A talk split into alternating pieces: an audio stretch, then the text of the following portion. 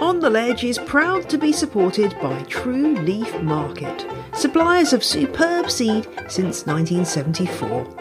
Sowing season is here, and whether you're looking for vegetables, herbs, flowers, cover crops, microgreens, or seeds for sprouting, True Leaf Market has you covered. Check out trueleafmarket.com for a superb selection of seeds plus tons of free advice, including their downloadable guides to microgreens, herb growing, and more. Get $10 off orders of $50 or more now using code ONTHELEDGE10. That's $10 off orders of $50 or more using code ONTHELEDGE10 now at trueleafmarket.com. True Leaf Market, bringing the seed you need.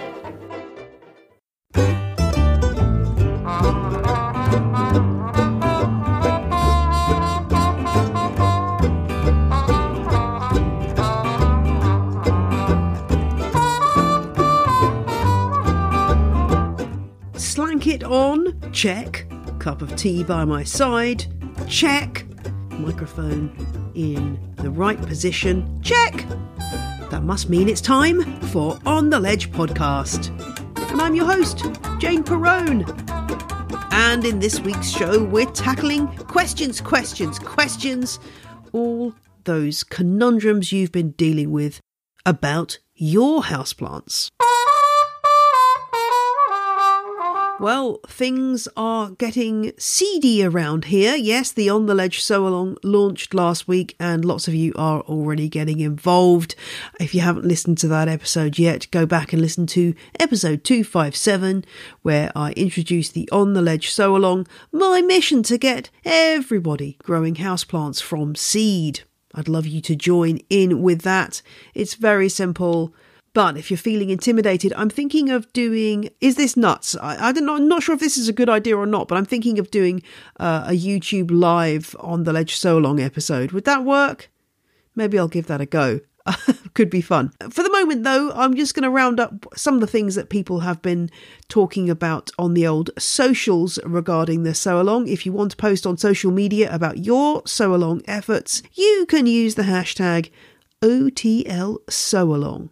And that's exactly what Elspeth did on our Facebook group, Houseplant Fans of On the Ledge.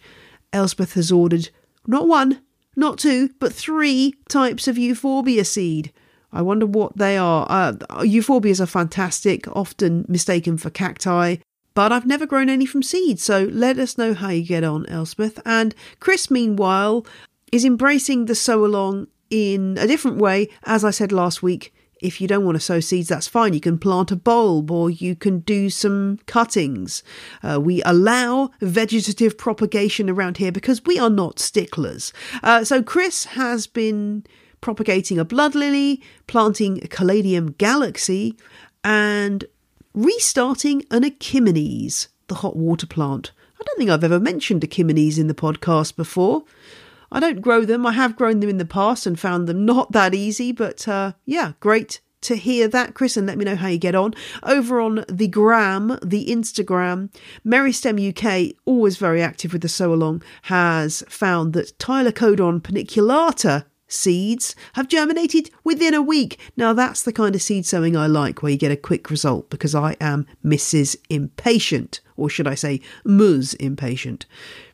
And Leafy Exotics has again been challenging my ability to pronounce scientific Latin.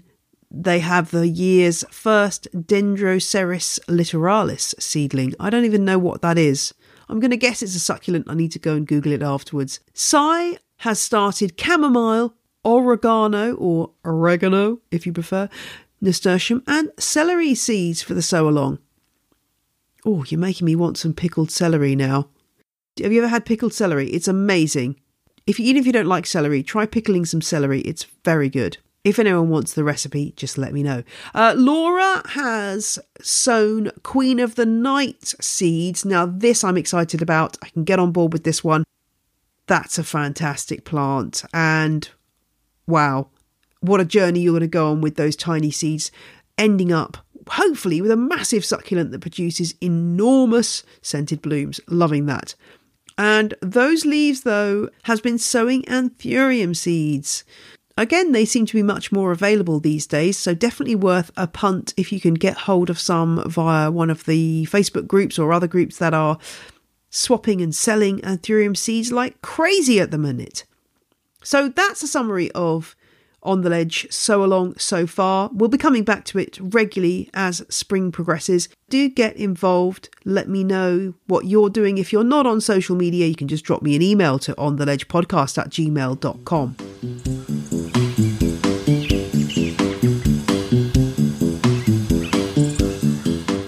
Let's crack on with the questions. And the first one comes from listener Hagen, who's also a patron of the show. Thank you for that, Hagen. And this question is about thrips. I think of them as the greyhounds of the houseplant pest world because they're very slim and long and fast moving.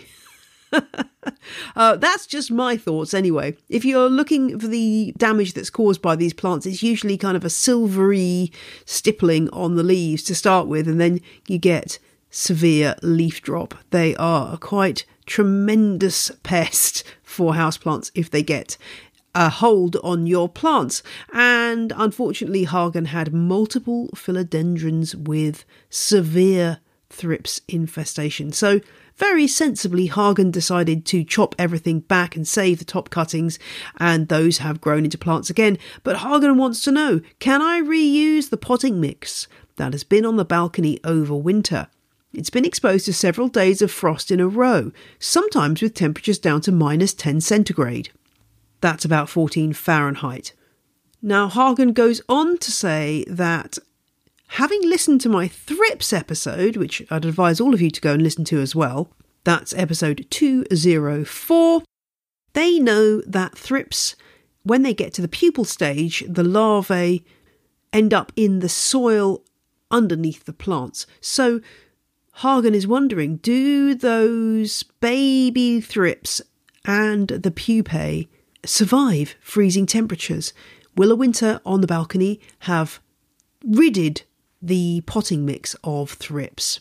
Now, if you have listened to the thrips episode, you'll know that I talked to Professor William Kirk, who has dedicated his life to studying thrips. Unfortunately, I was able to tap him up for an answer to this question because I really wasn't sure about the answer, and I'm glad to say that Dr. Kirk gave a full and interesting answer. And it's a bit of a mixed picture. Dr. Kirk says that the adult thrips are usually the most hardy stage and can survive with no food for several months and occasional freezing temperatures. Well, that's where the greyhound metaphor ends because I can tell you, no greyhound's going to like being cold and hungry. But Dr. Kirk goes on to say, however, adults only survive this long if allowed to adjust slowly to cooling temperatures, as happens outdoors or in an unheated glasshouse in autumn. This is a process called cold hardening. They tend not to survive for long if moved straight from a warm room to freezing temperatures. Even so, they are surprisingly cold resistant for short exposures.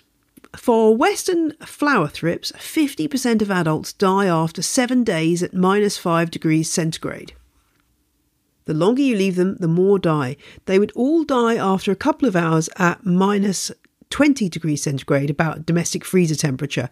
About 20% of larvae can survive a couple of hours when moved straight from 20 degrees centigrade to minus 11.5 degrees centigrade, so I would expect adults to survive longer. I would suggest several days, particularly if cooled slowly first.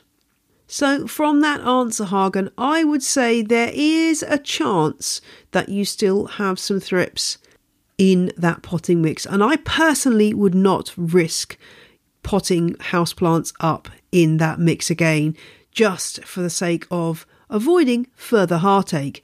If you know somebody with a compost heap, or can you put it uh, on a flower bed outside somewhere so that it doesn't just go into landfill. That's probably the best thing you can do with this mix. I personally wouldn't risk it, although I suspect from the stats that Dr. Kirk has given us, the likelihood is most of those thrips will be dead. Do you want to risk it? I don't think I would. And I was also able to ask another listener question about thrips to Professor Kirk, and that came from Emma. And Emma wanted to know this Would putting a layer of damp sphagnum moss on top of the substrate of houseplants help to deal with a thrips infestation? And Dr. Kirk's answer to this one is quite unequivocal damp sphagnum moss over the substrate would give the thrips a nice humid environment in which to pupate after dropping from the plant. It would probably help the thrips. If you replace the moss and destroyed the old moss every couple of days, you might remove and kill a lot of pupae over time, but that would be rather wasteful of sphagnum. So there we go, two thrips questions answered. And as I say, if you are still a bit in the dark about thrips, if you've never had them, then you're probably happy to remain so. But let me tell you, when those little mini greyhounds start attacking your plants, you will want to know the answer of how to deal with them. So do go and listen to episode 204 if that's the case for more from Professor Kirk. The next question came in on Twitter, where you can find me as at Jane Perrone and also at Houseplant Hour. And this one came from the Happy Plotter, who has a calathea bought last year that was full of foliage, but gradually each leaf died back, and we're left with a pot with a bit of brown stick in it. I think anyone who's grown a prayer plant ever will probably identify with this. And unfortunately, this is the second plant that the happy plotter has lost. So, of course, they're wondering is it dead? Do I water it? Can it recover? And whereas with some house plants, the answer is a flat no, with prayer plants, there is often a chance of reviving these specimens. I've had this happen to me before when spider mites have attacked, or the plants just got really miserable and all the foliage just looked terrible. I've chopped it off and started again. So, where do you get started with this approach to bringing your plant back to life? Now, springtime is a great time to start this because days are getting longer and the plant will be stimulated to grow. You just need to give it a bit of a helping hand. So, step one is to have a look and assess your chances of success to start with because there's no point in spending time on this pot of potentiality without checking the likelihood of it actually working. So I would take the plant out of its pot and have a look at the roots and look for a lumpy, firm bit of plant tissue in the form of a rhizome. This is what members of the Maranta, the prayer plant family, grow from. And you want to check that there is A, there's a rhizome there, and B, that it feels reasonably firm and isn't all mushy. Because if it's mushy, then your chances of success are pretty much zero. So have a look, see whether there's a root ball still and what state that's in. Are the roots firm and sweet smelling or are they slimy? Cut away anything that is slimy and have a feel of that rhizome. Check that it has some firmness. If it's a 50 50 situation, you could still cut away anything that is rotting and have a go, but it may not succeed. So that's worth doing first off. Then stick the rhizome back in the pot. If looking at the potting mix you think, oh, this is not looking good, then you could replace that potting mix with fresh potting mix. Place it in quite a small pot, don't overwhelm the rhizome with a massive pot, and then it's a question of providing it with the conditions that make for uh, good sprouting. So, our major tool here is a clear plastic bag into which you can put the whole pot and then seal it up again. So you're providing a little mini greenhouse for the plant so it can have good humidity, uh, protection from drafts, and a steady temperature. Then put it somewhere warm, not in direct sunlight, but giving a bit of light Maybe stick it under a grow light if you can, and you should find that plant will start resprouting in the next few weeks. I'd give it at least six weeks to get going. If you don't see growth after six weeks, the likelihood is it's probably not going to do anything. But you should see that new growth coming. Keep it in the plastic bag for a while, and then gradually start hardening it off by taking the plant out of the bag for increasing amounts of time until the plant is acclimatized to the room conditions again. And I would say, you know, sometimes these problems are caused by a spider mite infestation, but if you're going to revive this plant, it's really worth spending some time reading up on what it needs in order to make sure that you don't go through the same kind of heartache again. What does it need? Well, these are plants that do need quite reasonable air humidity, at least 50%. They like to be grouped with other plants. Keep an absolute eagle eye out for red spider mites. Look out for that white grainy stuff on the backs of the leaves and treat as soon as you see it because that is the thing that will take these plants down in no time. But hopefully, if the plant from the beginning gets acclimatized to your home, it may have more chance of success than a plant that you've brought home from a nursery and it's come from the picture perfect nursery conditions to your home and then just protests very dramatically by losing all its leaves. So good luck, the happy plotter, and let me know how you get on.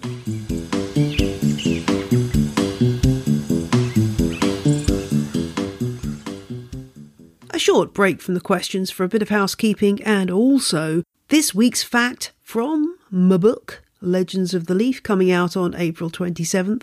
Thanks to all of you who have pledged and pre ordered. And this week's fact concerns Crassula ovata, the jade tree.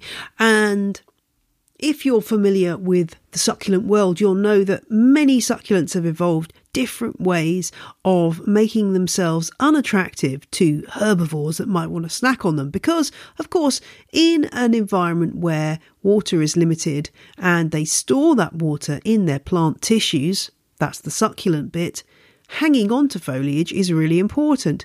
But if you look at Crassula ovata, you may be wondering, well, how on earth is this plant doing that? The jade plant isn't bothered by becoming a snack because that is how it spreads. So there are many creatures that will feed on the jade plant in its native climate, which is in South Africa, including things like giraffes, rhinos, springboks, kudus. They'll all attack all the plant from above, and then underneath at ground level, you get leopard tortoises, which are going to come up and nibble uh, the lower branches.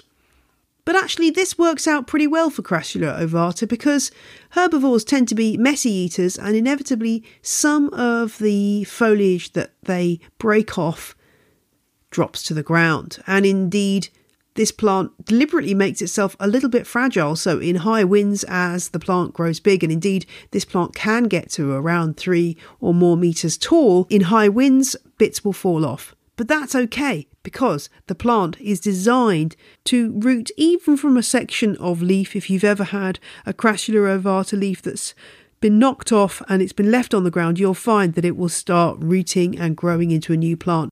And that's exactly what the plant will do. It roots and spreads itself around via pieces of the plant being dropped to the ground, more opportunities to spread.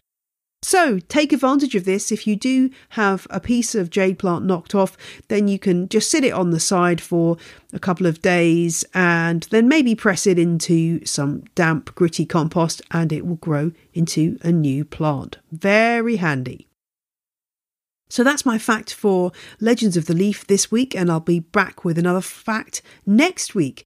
And Details coming up about my virtual launch parties for the book. There's going to be two one for the people who've pledged and my Patreon subscribers, and another open invitation for everybody. They'll be happening in early May. More details about those events to come. On with the questions, and this one comes from Eva. And Eva wanted to know if there is a source for peat free carnivorous plant compost in the US. This was as a result of listening to episode 254, my update on peat free houseplants. If you are a long term listener, you'll remember that I interviewed Sean Higgs, who makes Thrive peat free carnivorous plant compost way back in episode 103. So it was to Sean that I turned for an answer to this question, and at the moment, the answer depressingly is Probably not. Generally, the US is far behind the UK in terms of getting on the peat free wagon. Um, I think that's probably because It's perceived that there's a massive source of peat in Canada, which will never run out, and therefore it's okay to continue using peat willy nilly in horticulture. Now, I don't believe this to be true because there are a million and one reasons to keep peat in the ground, climate change and biodiversity being among them. So the US is catching up slowly. Sean couldn't give me much in the way of concrete information, but he said change is on the way, research is happening, and within a few years there should be peat free carnivorous plant substrate available in the US. If anyone in the US has knowledge of something available now, I'd love to hear it. But for the moment, it's a hurry up and wait situation, which is frustrating for those outside the UK who want to grow in a peat free medium and just don't have access to products like Sean's Thrive product, or indeed Wax Wicked Plants in the UK, another carnivorous plant grower, also offers a peat free mix. The situation is changing all the time, though, and research is ongoing, so we hope this changes soon. But for the moment, I'm afraid, Eva, it seems like the answer is no, unless I hear any more intelligence, in which case I'll pass on what I can. The next question comes from Lois and concerns Homalomena. I'm never quite sure how to pronounce this particular plant genus. Homolo, Homer, Lomena. Homalomena. Do, do, do, do, do. I don't, I genuinely don't know on this one. Um, it's often known as the shield plant, if we want to use the common name. And Lois is wondering why this plant doesn't get much of a mention in houseplant books. Lois writes, I saw one in a shop abroad and stopped breathing for a moment. It was that beautiful. I had to have one, but couldn't find them anywhere in the UK. Now, Lois did finally track one down and says it, is the most rewarding and gorgeous plant. Thinking about my own houseplant books, yeah, I can't remember seeing this in many, if any, of those books. I've had a look in The Gold Plated Houseplant Expert by David Hessayon, one of my much loved houseplant Bibles. It's not in there. It's not in the Reader's Digest Book of Houseplants, which again, another classic tome. That is pretty uh, comprehensive. Not in either of those books. I did find it though in another classic, which probably isn't so much of a mass market book as a specialist book. It's called Tropical Foliage Plants A Grower's Guide by Lynn P. Griffith Jr. And Homalomena does get a mention in this book under other foliage varieties and notes that it's rather new to the foliage trade. It's tropical aroid native to India and Burma and it says that Emerald Gem is the most popular cultivar, with Purple Sword and Selby, two other varieties in the trade. Um, so then goes on to give some care description for the plant and says that its care is similar to that of philodendron. So this book came out in 1998, so it seems that it's one of those plants that has come onto the radar of houseplant people in the last few years, although, like a lot of plants, you find that actually it has been grown before, we just kind of forgotten about it in decades gone by. And indeed, the genus as a whole it was first written about scientifically in 1832. And the plant that's available right now, most widely, is often called Homalomena maggi. And I think this is either just the plain species Homalomena rubescens or possibly a cultivar thereof. As ever, it's a little bit uh, tricky to find out the origins of these things, but I have a Homalomena. It was a gifted plant that came from the website sproutl.com, and I found it so far to be extremely easy. It's on a par with the Swiss cheese plant, Monstera deliciosa, in that it just sits there and does its thing. Now, that may be because I was sent a very large mature plant of about five foot tall. So, oftentimes, when you're dealing with a much smaller specimen, they're more vulnerable to any problems than a big plant, which is already kind of pretty tough and can deal with fluctuations in conditions. But as I say, I found it a relatively easy plant. But unfortunately, Lois has been having problems with her Homalomena and noticed that it has brown leaf tips and some edges, and that it is weeping or sweating water from the leaf tips. And Lois isn't sure why this is happening, but it's not overwatering apparently because Lois is making sure to allow the pot to drain and only watering when the pot root ball feels suitably dry. So, what's going on? Well, Lois, without seeing a picture of your plant, it's a little bit tricky to fully diagnose what's going on. You also report that there are white flecks, not dots, but long in shape, about a millimetre, and you've been wiping them away as soon as you've seen them. Now, I'd be wanting to get a hand lens on those white dots forthwith because there is the possibility that they are thrips thrips do look long rather than dot shaped. Uh, so I would definitely recommend getting a magnifying glass or hand lens on those flecks and checking what they are. That's a good step forward to diagnosing what's going on with your plant. The weeping uh, or sweating, well, that's just guttation, and it usually is caused by the plant having too much water around the roots. I would definitely want to be taking this plant out of the pot and seeing what's happening down at root level because I suspect that there might be a bit of root rot, uh, possibly the substrate needs replacing and making a bit more free draining, particularly if you haven't changed it since you bought it. So I would take it out of the pot, knock off all the old substrate, fresh substrate, and maybe add some handfuls of fine orchid bark or perlite or expanded clay pebbles just to allow a bit more air to circulate and the water to drain away more quickly. Because even if you allow the water to drain away and make sure there's not water left in the bottom of the pot, if the substrate itself is holding too much water, then you'll find that that will still be causing a problem. So it's it's like a sponge. Can you imagine um, a really absorbent sponge will hold a lot more water than one that's not so absorbent? Guttation is normal, it's going to happen with aroids like this, it's not unusual. You can go and listen to episode 148 with Dr. Polly Schiffman to find out an in depth description of what guttation is. But if it's happening all the time, then that probably means that there is an issue with your plant. Guttation happens when water is forced out of the plant, out of the edges of the leaves, uh, and, and drops are formed but if you're getting a lot of guttation, then as I say, it's probably a sign of too much moisture. And it tends to happen more if you water last thing in the evening, uh, and that makes guttation worse. So try to water in the morning if you can.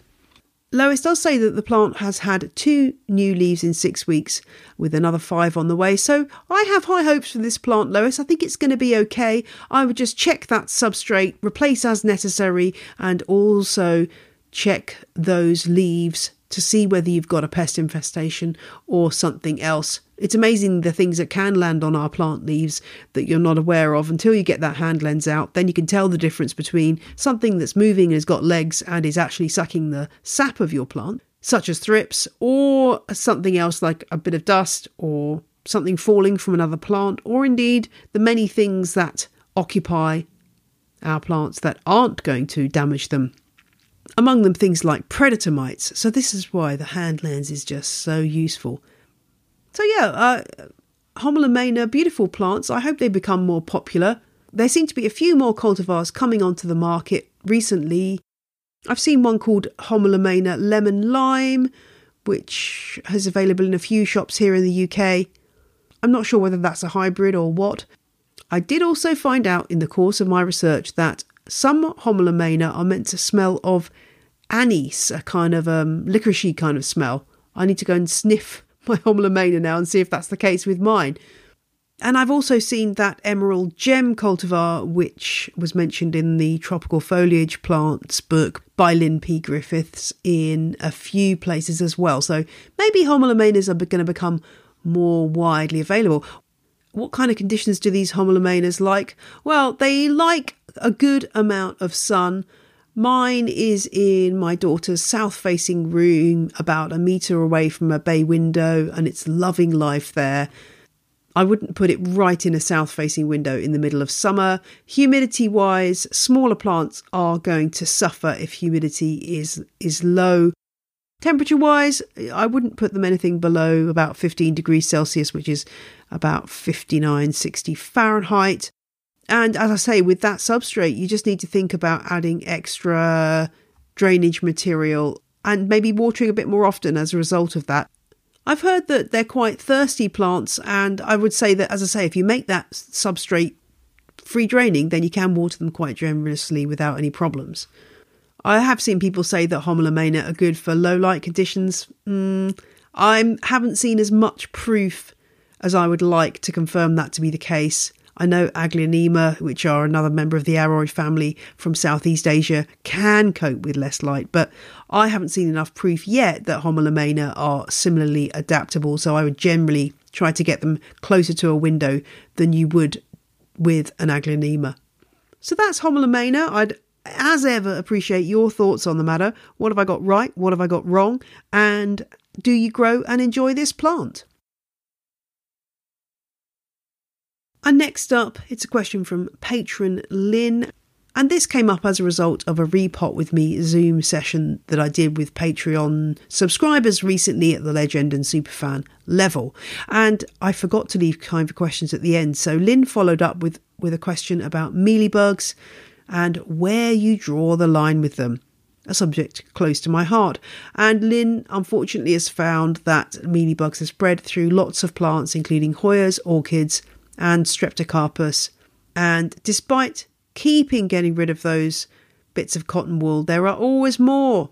And Lynn's asking, do I need to throw everything away? And depressingly, that means a plant swap that started in Lynn's town is something that Lynn feels unable to take part in. So that's a shame. Lynn says, when they started, I didn't realise how persistent they would become. Apart from giving up on houseplants altogether, is there a solution, please? So, this is a really good question and strikes close to my heart as somebody who has suffered from both mealybugs and root mealybugs. And I think, first, I'd say don't give up, Lynn. Many, many, many houseplant owners uh, or specialists of various different types of plant families, including Hoyas and orchids, would say you are always going to have some mealybug in your collection. They are very hard to completely eradicate. If you have a lot of plants, if you're bringing in new plants, it's going to be tricky. There are different ways of approaching it, and it depends on your mindset as to which one you want to take. Touchwood, touches MDF desk. I have not had a major problem with mealybugs. I've had a few mealybugs in my collection, but on the whole, they have been dealt with. My problem has been with root mealybugs, but I think the same advice applies, and that is if you mentally condition yourself to realize that there will always be a few mealybugs in your collection, it's a better way to live than to thinking that you can defeat them forever. I just don't think if you've got a domestic collection and you don't have a huge glass house with the option of doing integrated pest management on a massive scale or using an awful lot of systemic insecticides that you're going to get rid of mealybug altogether. What you can do is keep it at a controllable level and keep on top of it. If your plants are otherwise healthy, they will survive having a few mealybug. That's how they would live in nature. That's how it would be. It's only when we allow that population of mealybugs to get out of control and really start damaging the plant that we get a big problem. So the key is keep your plants healthy, as healthy as you can, and deal with the mealybugs when you see them and do search them out from the places that they like to go and hide, which is mainly cracks and crevices in the plant, particularly around the what you might call the collar of the plant, where the plant comes out of the substrate. That, particularly in cacti and succulents, is where mealybugs love to hide. Yes, you definitely could take loads of cuttings of your plant and then treat those cuttings extensively and then reroot those, and you probably would end up with a plant that is fr- pretty much free of mealybugs. But again, you buy one new plant and then mealybugs are back in your collection. So maybe that's not the best use of your time unless a plant is very seriously infested. In terms of swaps, Obviously, you have to be extremely careful, but you could take cuttings and make sure that you've treated them within an inch of their life, and then they probably would be okay to take to a swap, provided you've given them a good amount of time to allow any mealybugs to reveal themselves. Mealybugs are very persistent. Yes, they are incredibly so. And often the thing that you can see, those cottony bits, from which the young mealybugs will emerge. And that's why you're not getting them all because there will already be young mealybugs that have come out of those egg sacs and are wandering around, not visible with the naked eye. And you probably won't spot those, and therefore the cycle goes on. So, again, I'm going to get boring here and say hand lens, if you've got one, use it and that way you might be able to spot more mealybugs than you would do just using your naked eye and you can target the babies as well. And the other thing I would definitely advise is step up your hygiene. So mealybugs, they can survive for a really long time. The crawlers, the baby ones that move around, can manage for a really long time without any food. So you can find them stuck onto uh, the sides of a container, on a trellis, on a saucer, and they can sit there for a really long time and then come back on to get back on your plants and start breeding again. So, really committing to cleaning pots with hot soapy water, cleaning trellises with hot soapy water, and that will will really help to deal with the problem. Also, again, I've said it before, but quarantining new plants really can help too making sure there's nothing on new plants that's going to hitchhike onto your plant. Uh, again, I sound like a broken record here, but do go back and listen to episode 143 with Dr. Raymond Cloyd, entomologist who studied these creatures. And there's lots of good advice in there for treating them. One of the things that he recommends, which is worth a try for getting to grips with those babies, is getting a piece of black paper and shaking your plants over that. And that way you'll find the mealybug babies, they'll fall off onto the black paper and you'll be able to spot them before they get going and start breeding. What about the biological control, the mealybug destroyer, Cryptolaemus? I have tried this. I think it didn't work particularly well for my plants and generally i would say if you haven't got a massive collection of plants and you haven't got a big infestation like a major league infestation uh, and you're not a commercial nursery i would question the effectiveness unless you can keep up quite a steady regime of introducing these onto the plants I suspect there are better ways of dealing with an infestation, as I've already listed above. I'll link again to a video of the life cycle of mealybugs, which is really useful to watch because it shows you those crawlers, those babies coming out of that cottony mass, and shows you what to look for. And the better you get to know these creatures, the more you can understand how to deal with them.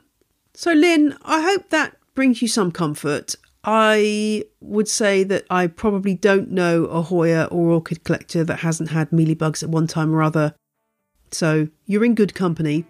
Keep doing whatever you can do to keep them at a low level and continue to enjoy your plants.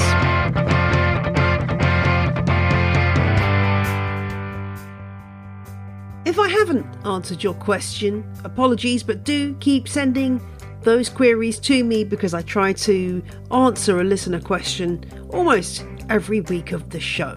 Uh, yeah, I'm not one of those plant people who says, Oh, I get sick of answering questions. I literally never get sick of answering plant questions. So fling a few queries my way. If I can help, I will.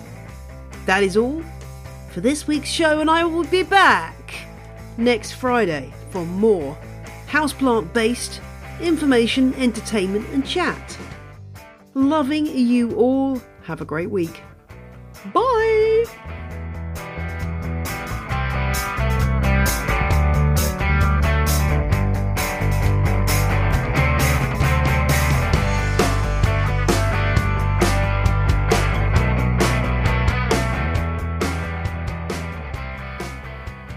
The music you heard in this podcast was Roll Jordan Roll by the Joy Drops the Road We Used to Travel When We Were Kids by Komiku and Sundown by Josh Woodward.